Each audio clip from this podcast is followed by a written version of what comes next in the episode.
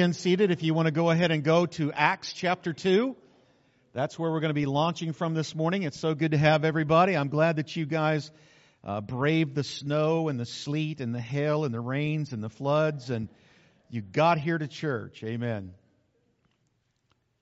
But we're thankful for the rain and we're thankful for the snow. Amen. Because God gives it all to us, so we're, we're okay with that. It takes a lot of moisture to keep this place green, so we need that. Amen.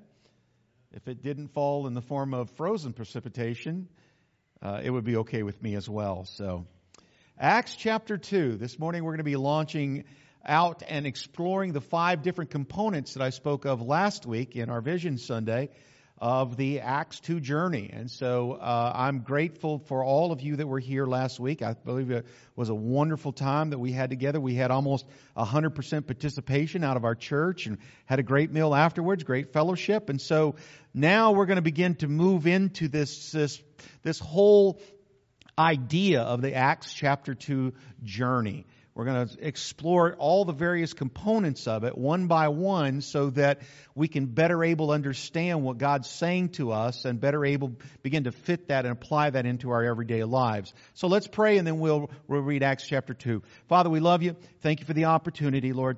Come before you today and we ask your anointing, God. Father, we need your Spirit to empower us, Lord God, to not only speak these words, but to hear them. So open our ears, Lord God, and help us to be attentive, Lord God, to that that you're saying to us this morning. We ask it in Jesus' name. Amen and amen. So this is Acts chapter 2 and go all the way verse number 42 and we'll begin reading right there. I'm going to read out of the, uh, the, um, the Passion version, ver- version. So it says, Every believer was faithfully devoted to following the teachings of the apostles. Their hearts were mutually linked to one another, sharing communion and coming together regularly for prayer. A deep sense of holy awe swept over everyone, and the apostles performed many miraculous signs and wonders.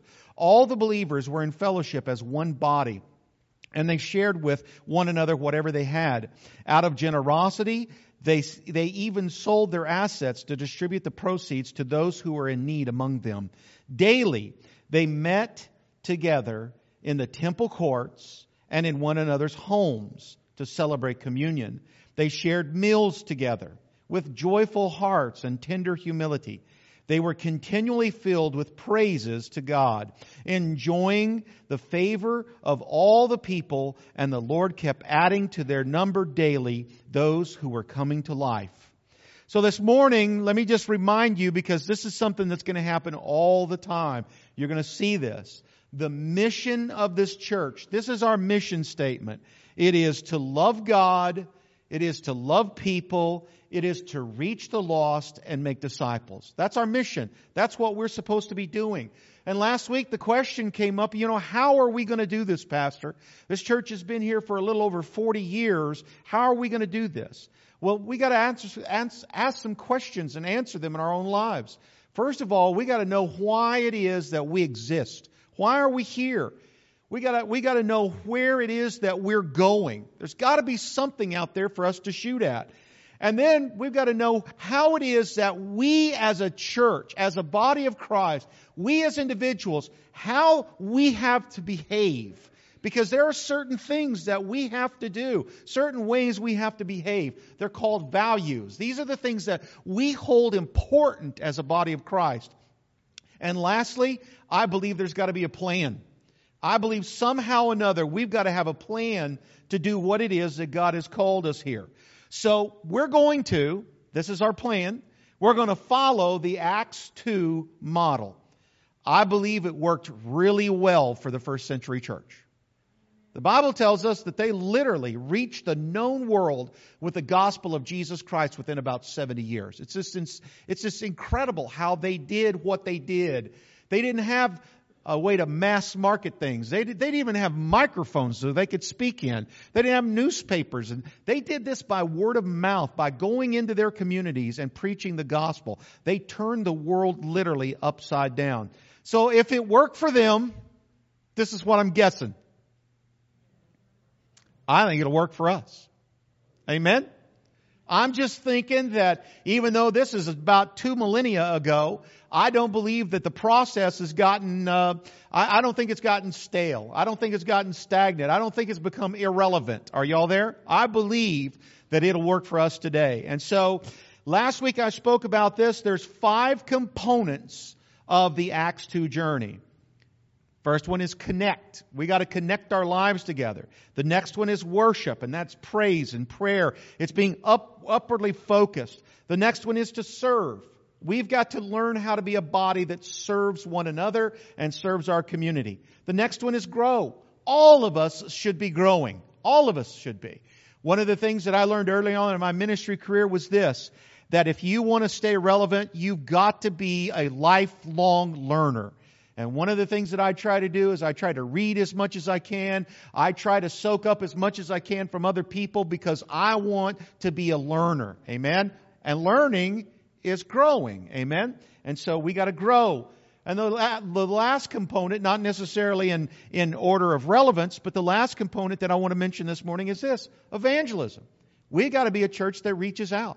We have to be a church that goes out into this community of ours and makes the impact with the light that Jesus has given us. So, this morning, we're launching out into a five week series of messages, and we're going to be talking about all five of these components over the next five weeks. And this morning, we're starting with worship. Worship. That prayer, that praise, that upward focus that we need to be about. So, starting with worship, this is the question I got to ask you. What is it that you think of whenever I say, let's praise and worship?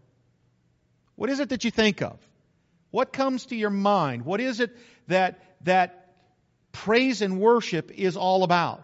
Well, I would be very honest with you. The vast majority of the church today, if I said, let's go praise and worship, they would immediately begin to think about music and singing because that's what praise and worship is. Many of the service orders that belong to ministers all over our community and all over the United States, their service orders, one of the things they say is, well, we're going to start with an introduction and then we're going to do praise and worship. And whenever that praise and worship starts, that means they got to have folks on the stage with a band and got to have folks on the stage singing. Praise and worship is music and singing. That's what is most often thought about whenever we say, let's praise and let's worship God. Well, this morning, I want us to very carefully think about some things, and this is probably the most important. Worship is more than we often think it is. Folks, I'm telling you, worship is a lot bigger. It's a lot, lot bigger. In fact, it's a lot, lot, lot bigger than just music and singing. Please don't misunderstand me. I believe music and singing is so very important and so relevant in worshiping God. But it's so much more than that. If I say let's go praise and worship God, I have to tell you that that music and that singing is just one little piece. It's just one little component of what worship is all about.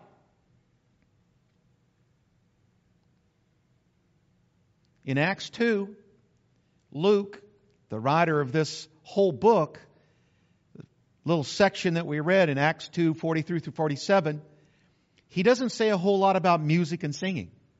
I don't know if you noticed that or not.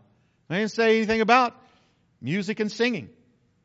But yet we know that this early church, they were great worshipers of God.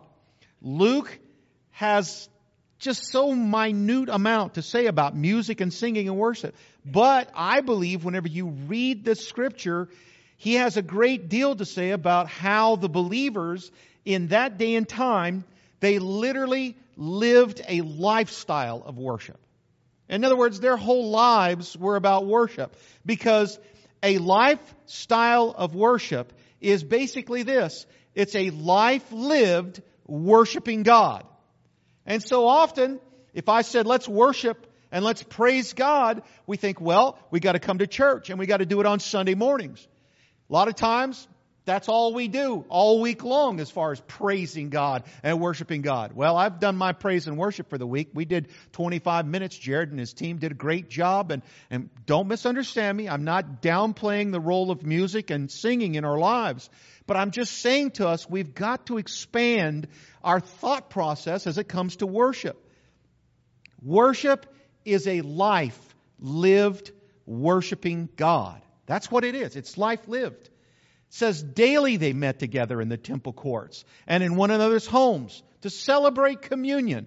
They shared meals together with joyful hearts and tender humility. They were continually filled with praises to God. Listen to that. Continually filled. It doesn't just say once a week whenever they met on Sunday mornings. It says they were continually filled with praises to God, enjoying the favor of all the people, and the Lord kept adding to their number daily those who were coming to life. They worshiped at the temple daily, and they went about their spirit empowered everyday lives. Listen to this. They met in the temple daily, but they went about their spirit empowered because these folks were spirit empowered. They went about their spirit empowered everyday lives. Just curious. How many of you all, besides myself, live an everyday life? Yes. I actually live everyday lives. I know I'm a pastor, and y'all think that probably all I ever do is pray and read the Bible and preach. But I have an everyday life. Yesterday I shoveled snow. It's everyday life. Ministers should not have to shovel snow. That's a rule in the Bible. I don't know where it's at, but it's probably there. Y'all, y'all, every one of us live an everyday life. Friday, I went to the grocery store and bought groceries. I bought things that I didn't have on the list, but I wanted. That looks good. Yeah. The great thing about that is I don't have to buy anything for Caleb. No sharing with him. He's he's down there eating at school, eating that food. We have everyday lives. But these folks did as well. They had everyday lives. They didn't just stop everything and, and just devote themselves 100% to the work of the Lord. There were people in here that were working jobs eight to five. They were doing things. They were farming. They were doing all kinds of jobs. But yet, in that everyday life, they were, in, they were empowered by the Holy Spirit. And this is what they did while they lived those everyday spirit empowered lives. They worshiped God.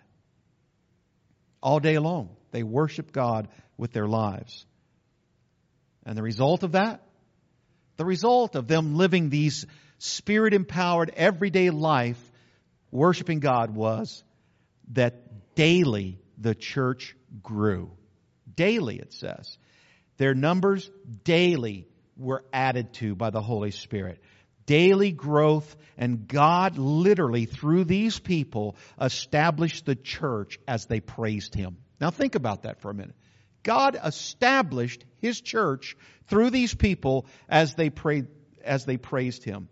So, whenever we say worship, we oftentimes usually think of songs, we think of music, we think of singing. And again, these are elements, if you would, of worship, but they are, they are only expressing that one facet of the concept of what worship is. Just one facet, just one little teeny facet of what worship is, is singing and music. Um, worship is a whole lot bigger than a song service. Worship comes from the Old English word that is worthship. W O R T H. Worthship. Now think about this for just a minute worthship. And now we've shortened it down to worship. So why is it that that old English word that we get our word worship from, why is it worthship? Because for us, it means showing our God the highest value. It means showing Him value above all other things in this world, that we value Him more than anything else in this world. That's, that's worthship. Are y'all there? That's worthship. That's whenever you and I get together and we say there's, there's nothing greater, there's nothing of more value in this planet than my God, and I am going to worship Him. That's the spirit that should empower us as we have worship and praise in this building, but it's also the same spirit that ought to empower us as we live our everyday lives. That there's nothing out there that is more important, that is more worthy than our God. That's what worship is. He is worthy, folks, of our love. He is worthy of our love. He's worthy of our affections and He's worthy of our loyalty. He's worthy of our efforts. This morning, He is worthy. In fact, I'm just going to say this. He's worthy of everything that you and I do every day. That's it. He's worthy not just a half hour on Sunday morning. He's worthy of everything we do.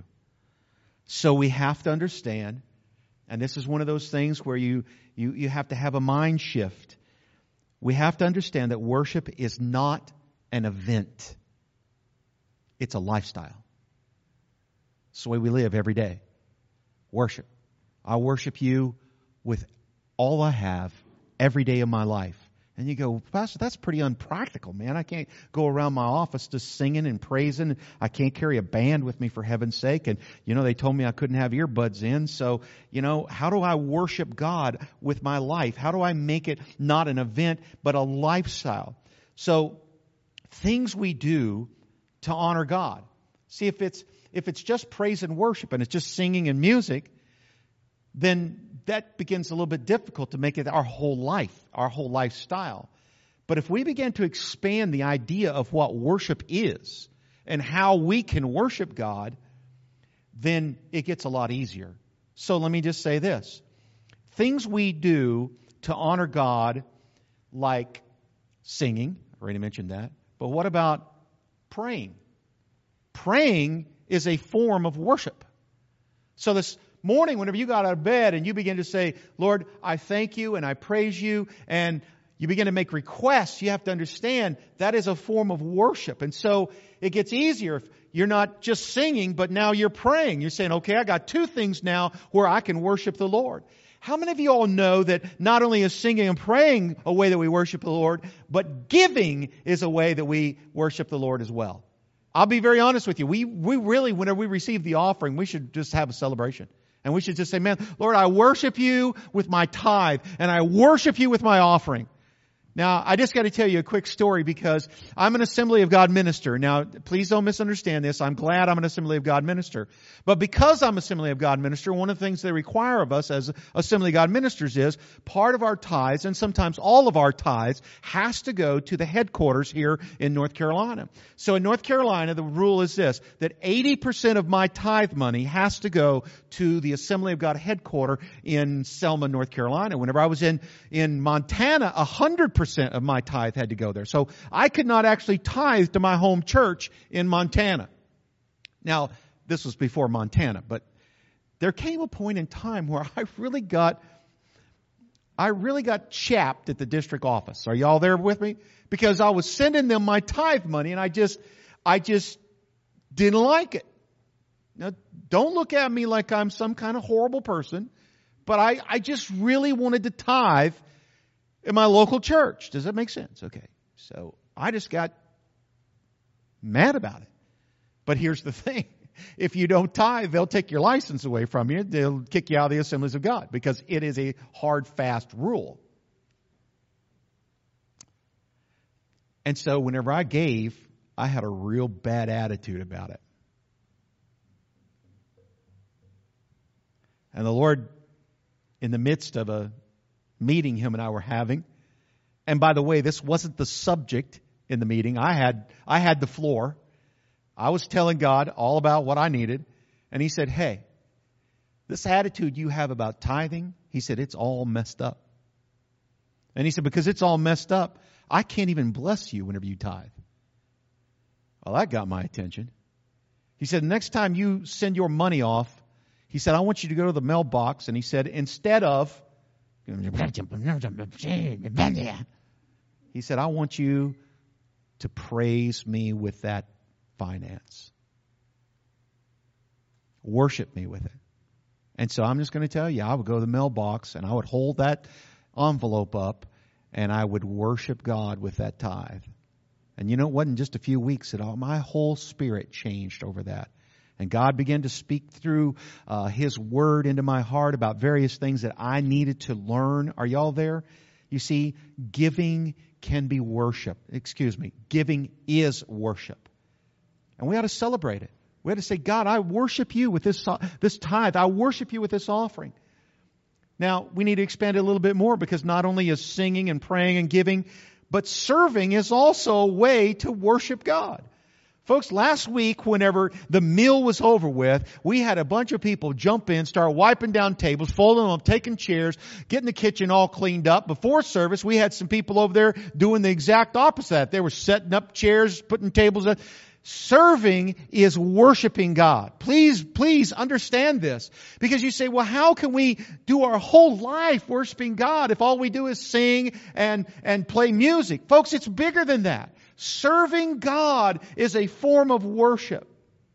All of these are expressions of worship. Whenever I serve God with, with, with, with worship, I mean, whenever I worship God with serving, I'll be able to say it right here in just a minute. We have to understand that is just as powerful as whenever we sing praises to Him. Whenever we give and we worship God with our giving, it's just as powerful as the greatest worship song that's ever been written. Some of y'all are going, ah, I don't know if I buy into that. Folks, I'm telling you, if you're going to make a lifestyle of worship, you've got to learn that each one of these components are just as important as the other ones. So, what's the kind of the most basic bottom line to worship, Pastor? What is it? Well, Webster's tells us this worship is defined as to honor with extravagant love and extreme submission. I love that. You're not going to find that in any new Webster's dictionary that's out there, but this is one of the ones that they wrote a few days back about whenever some of you were born. To honor with extravagant love and extreme submission. Worship is less about expressions that we use and more about the heart of the one expressing them than we can ever convey this morning. So it's basically this. You say, okay, I'm going to worship God and I'm going to do it like Pastor said. I'm going to serve. I'm going to pray. I'm going to sing. I'm going to give. And that list, by the way, is just the starter. I mean, there's a bunch of other ways we can worship God. But you do it with the wrong heart. Because, see, that's what I was doing with my giving. I was doing it with the wrong heart. I was going to the mailbox and going,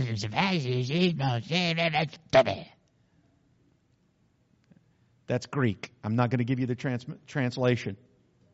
It was all the wrong heart. And believe me, I've served with the wrong heart before a couple of times in my life as well. yeah. I've got down here a few times and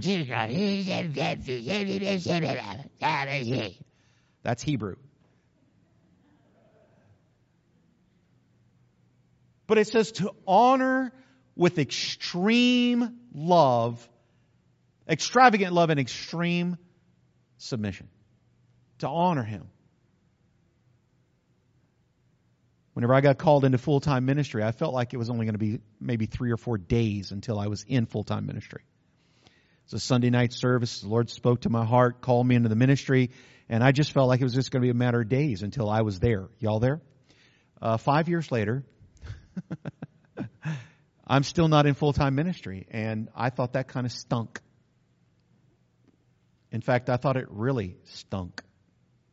I didn't I, I didn't like what God was doing in my life. I didn't like how he was dragging his feet. And I told him about it. And some of y'all go, Why'd you tell him? That was stupid. He knew it anyway, because he can read my thoughts. Um, I hated to go to work. I worked at an underground mine and I hated it. I hated it because I wanted to be in full time ministry. Every time I'd go to work and get on the cage and go, because eh, eh, eh, you ring this bell and then the hoistman knows and he lets you down. I hated it. I just hated it. I hated it the whole time I was on the way down. I hated it the whole time I was underground. I hated it whenever I was coming up. I just hated it. And this is what the Lord finally told me. He said, listen, he said, you're never going to be in full time ministry until you can learn to do everything unto me. Oh, because I knew what that meant. It meant that I was going to have to start going underground and loving what I was doing because I was doing it unto Him. Extravagant love, extreme submission. He told me, he said, You're not ready to go into full time ministry. It's not time yet. And so I had to begin to shift my thinking. And man, whenever I was down there working on a greasy, nasty, horrible mess that some stupid operator made, sprayed hydraulic oil all over the ground, and there was no way that you could fix the machine without laying in that hydraulic oil, got it in my hair, got it on my shirt, got it on my shoes. It was unto you, Jesus. Changed the whole way I looked at things. I came to work happy. People go, he must be on drugs because he hadn't been that happy in a long time. That's it. Extravagant love, extreme submission. And it's about, it's about our heart more than our expressions. Because I'm telling you, you can serve all the days of your life, but if you do it with the wrong attitude, it doesn't work. It's not worship. It's about that one, that one capital O N E, that one to whom you and I are giving that extravagant love to. You and I are giving our extreme submission to. In Psalm 96 9, this is what it says. It says, Worship the Lord in the splendor of his holiness tremble before him all the earth. And so you go, well, why, why do I have to do everything unto him? Why do I have to give him that extravagant love? Why do I have to give him that extreme submission? Because of this. It says, worship the Lord in the splendor of his holiness. Tremble before him all the earth. In, in a word, we worship God because he is holy. That's it. That's all we need to know. He's holy. He's a holy God, and we worship Him because of that. Our worship is, is, is the direct result of you and I getting a hold of the only right outcome that you and I can have by serving God, and that is worshiping Him with all that is in us. Our worship, whenever we give it to God, it may take many different forms, but ultimately, worship is about demonstrating the sincere heart that we have towards this unequal God that we serve.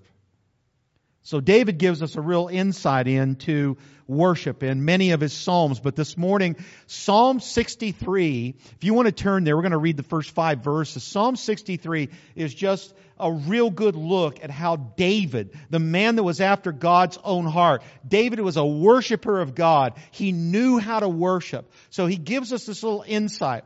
Psalm 63 verse number one, it says, O God, you are my God. Early will I seek you. My soul thirsts for you. My flesh longs for you in a dry and thirsty land where there is no water. So I have looked for you in the sanctuary to see your power and your glory because your loving kindness, it is better than life. My lips shall praise you. Thus I will bless you while I live. I will lift up my hands in your name. My soul shall be satisfied as with, a, with marrow and fatness, and my mouth shall praise you with joyful lips. Worship is the expression of our hearts as we give glory to God. Worship is our expression. That's, that's it. That's the way we express ourselves to God is with worship. I believe the church over the last many decades has gone through a lot of phases. How many of y'all know the church has a lot of phases? Whenever we remodeled our sanctuary a, a few uh, months back, one of the things that was asked me said, "Well, Pastor, are you going to paint everything black up here and get a whole bunch of lights and smoke and stuff like that?" And I just said no. I said, well, we need lights and smoke because there's some churches that are doing it. Man, they're growing like crazy, Pastor.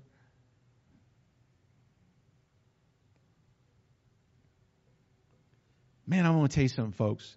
And, and don't misunderstand me. I'm all for that lights and smoke thing. I'm, I'm okay with that. I, I would attend a church like that.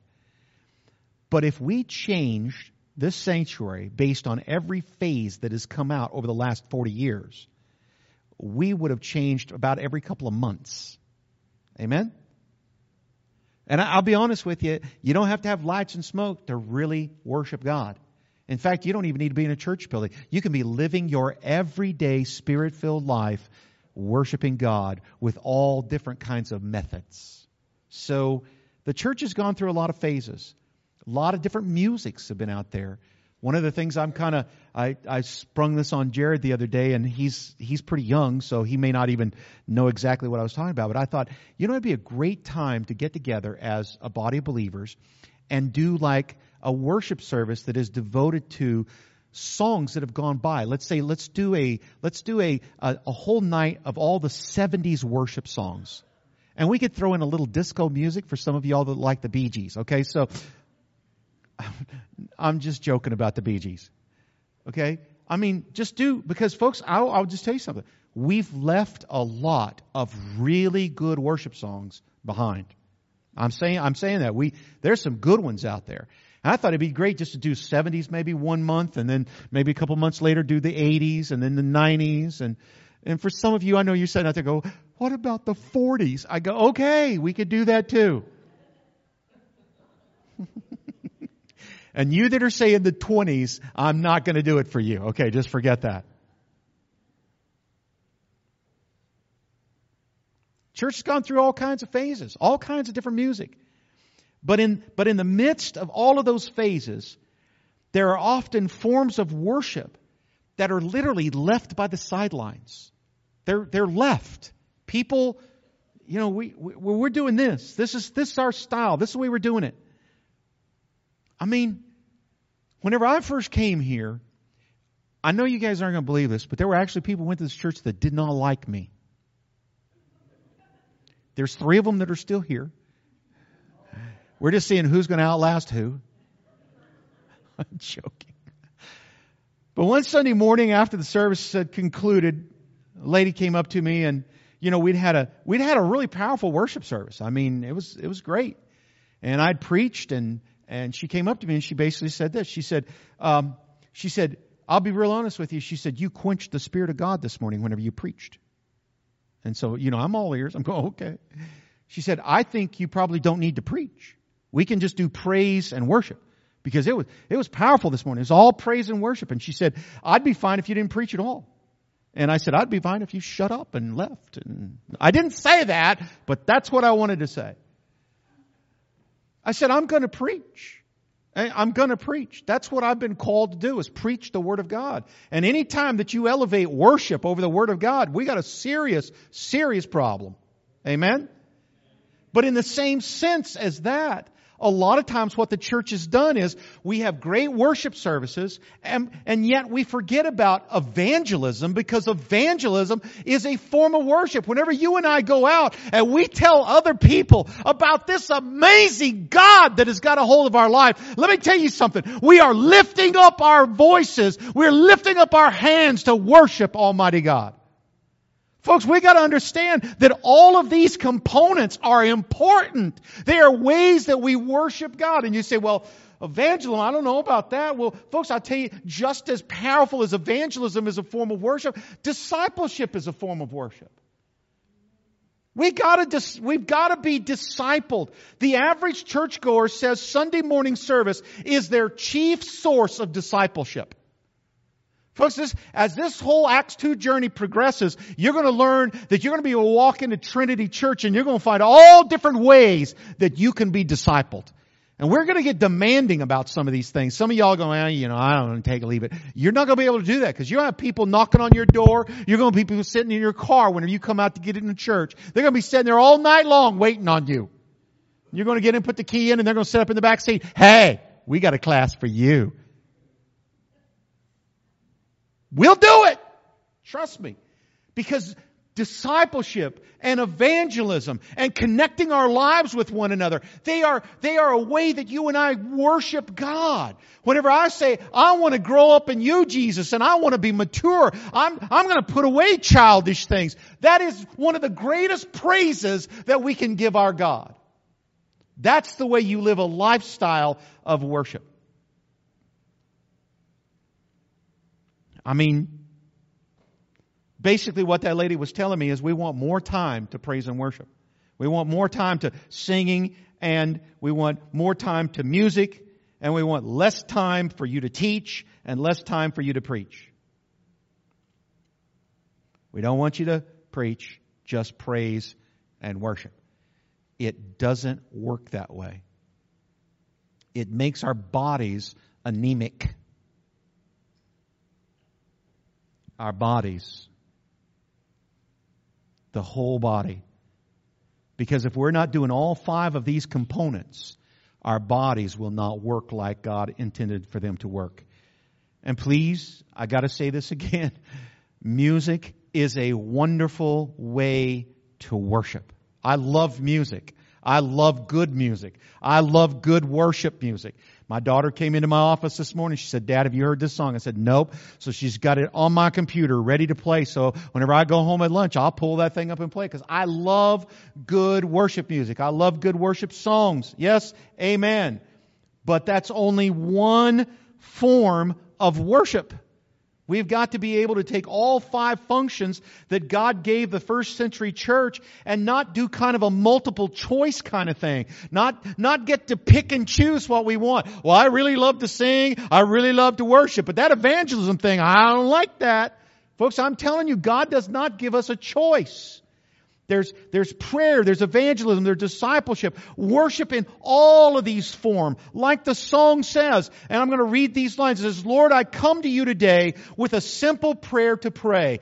In everything I do, let my life, O Lord, praise you. Powerful lines right there in everything that I do. And folks, if you limit your worship experience to just music and song, your life has no possibility of being able to praise Him all day long. Hey, that's a song. I should write that.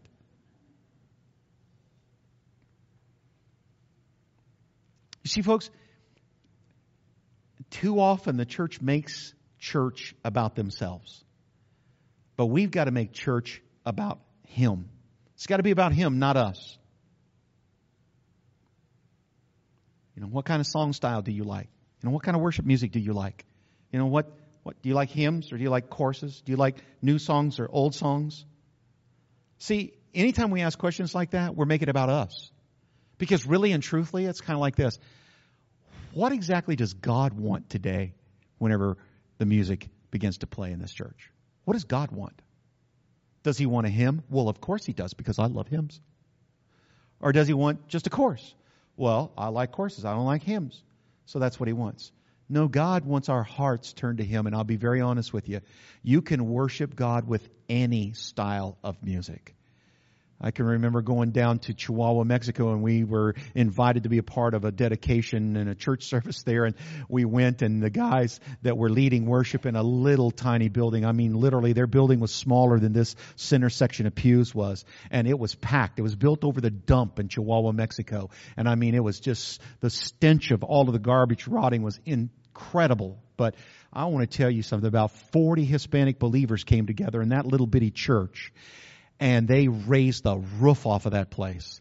We were in there, and I, will just tell you, they had one guy that had a guitar with an amp, and it was turned up about four times too loud, and he could not play very well. And there was another guy that had a ring out of a transmission that was a gear ring about this big, had a little cord tied to it, and he was whacking it with another piece of metal.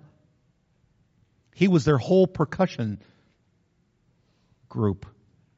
But I want to tell you, people, they praised God and they worshiped God. They made me feel bad about we having a whole band and a whole bunch of choir members on the stage. Are y'all there with me? I mean, they they they did it right for Him. And the reason is, is because it was all about Jesus. It wasn't about them. So we can really worship with any kind of style, any kind of musical instrument. For heaven's sake, man, if Jared got up here and played the kazoo, we could worship to that. If our hearts are right. And it's all about Him and not about us. Because there would be some people in this room go, I don't like kazoo music.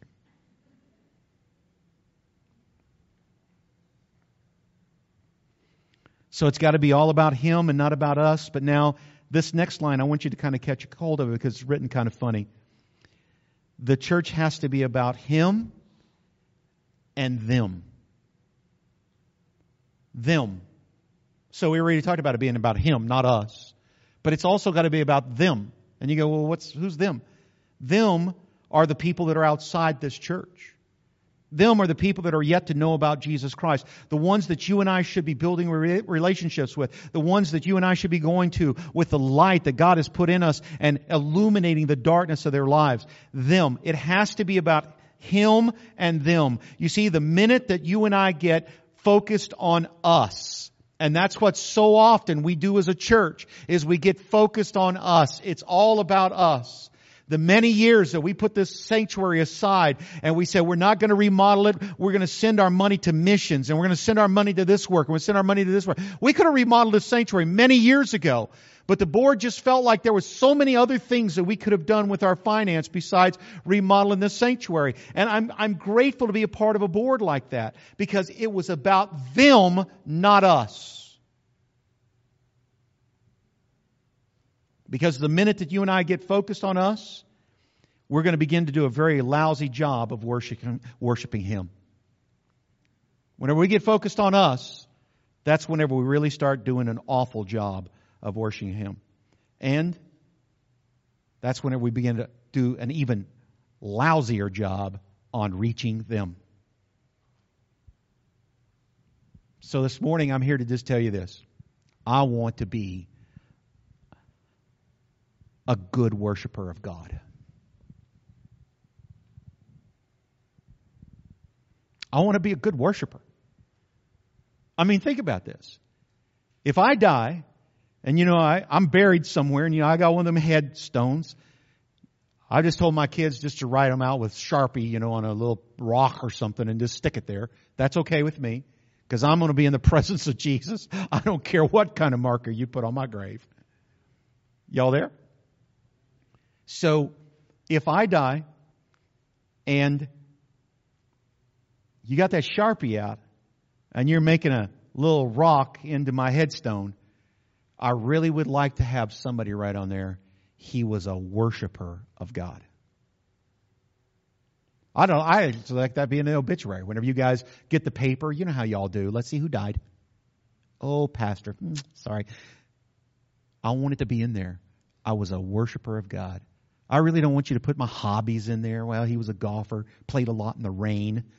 That's significant to me and Tom. I just, I want to be a worshiper. I want to be known in heaven as a worshiper. And folks, I can't just be a worshiper. I can't be a worshiper of God by just worshiping Him on Sunday mornings during the time whenever Jared and his team are up here leading us in worship. I want to be a good worshiper. And so this morning I got to ask myself the question, okay, Watson, how in the world can you worship God more fully than you worship Him today? And, and, you know, there's this question. How, how would you worship God this morning if you didn't sing? I mean, take it away. Take it out of the equation. No singing. How are you going to worship God? How are you going to do it? You start to sing, I go, ah! Can't do it. No singing. No singing. How are you going to do it?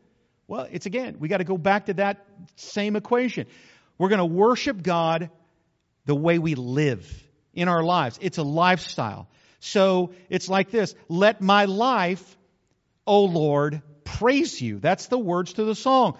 Prayer is one of the ways. I mentioned this a moment ago, but I want to elaborate on it just a, just a couple of minutes. Prayer, it's this amazing powerful form of worship. Talking to God is one of our chief expressions of worship. Worship is this, uh, is, is this tool that God gives us to connect to Him, and prayer is this tool that He gives us as worship to connect to Him. So Psalm 63, 1 through 5, let me read it again. Oh God, you are my God. Early will I seek you. He's talking about praying there. My soul thirsts for you. My flesh longs for you. This dry and thirsty land where I have no water. So I've looked for you in the sanctuary to see your power and your glory because of your loving kindness is better than life. My lips shall praise you.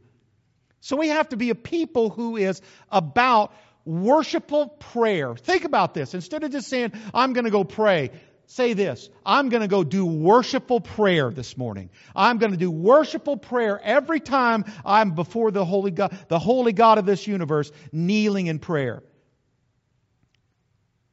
I'll be honest with you. I believe prayer is a, is a, is a real expression of personal hunger. What I've noticed is whenever people are really in a bind, they pray more.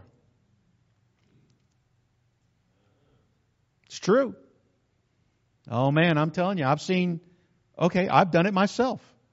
I've been in a bind.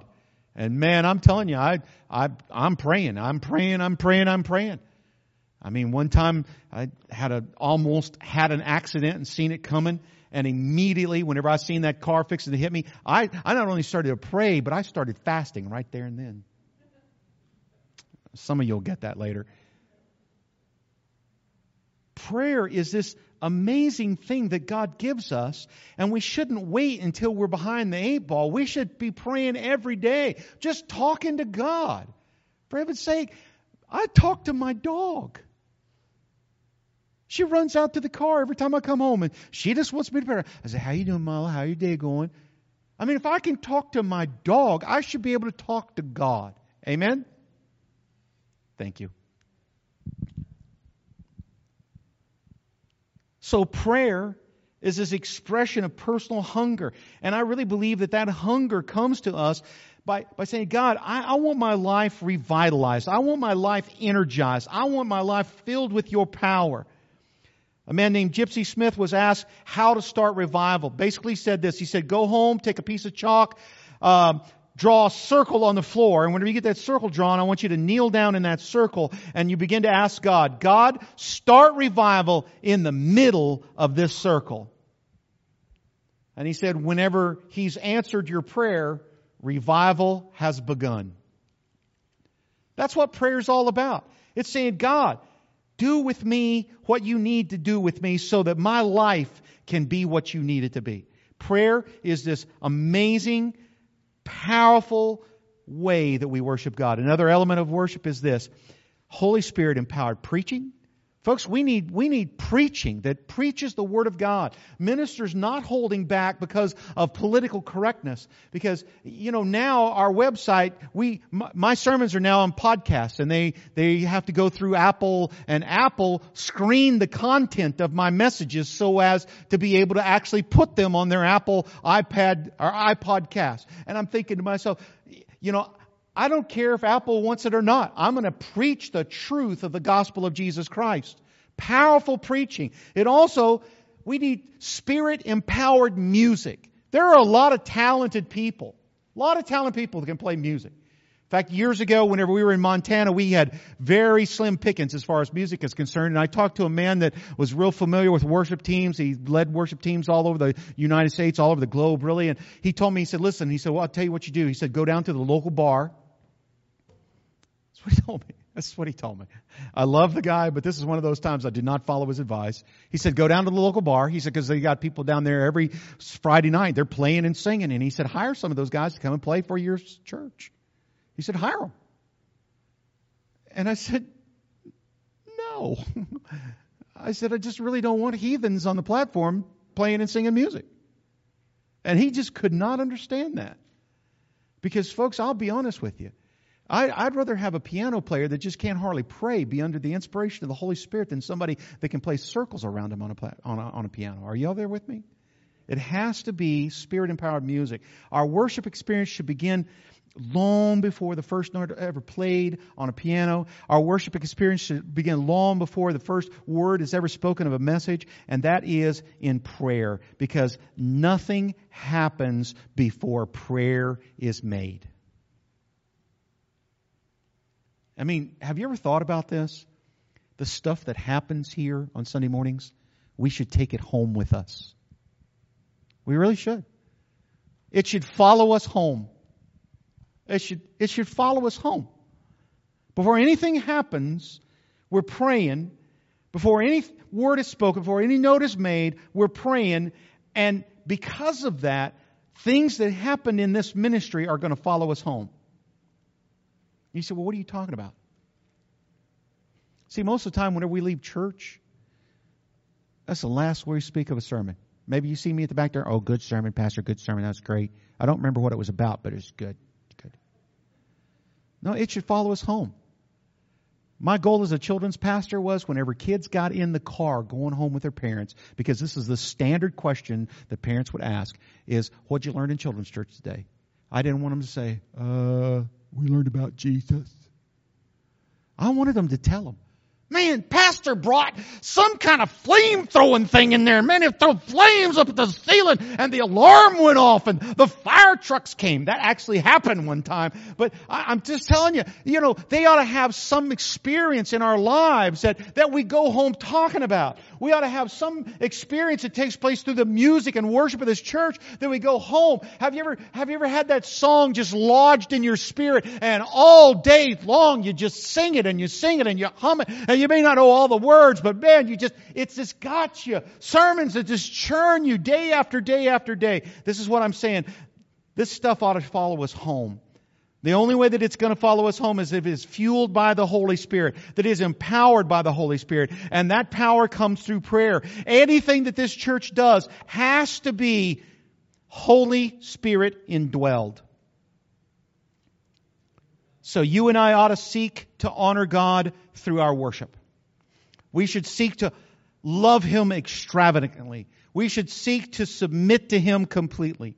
That's why we raise our hands and that's why we kneel and, and that's why we do all of the various things that we do. These expressions of worship. We're honoring God through our worship. Let my life, O Lord, praise you. My whole life. Not just these few minutes that I devote to you on Sunday, but my whole life.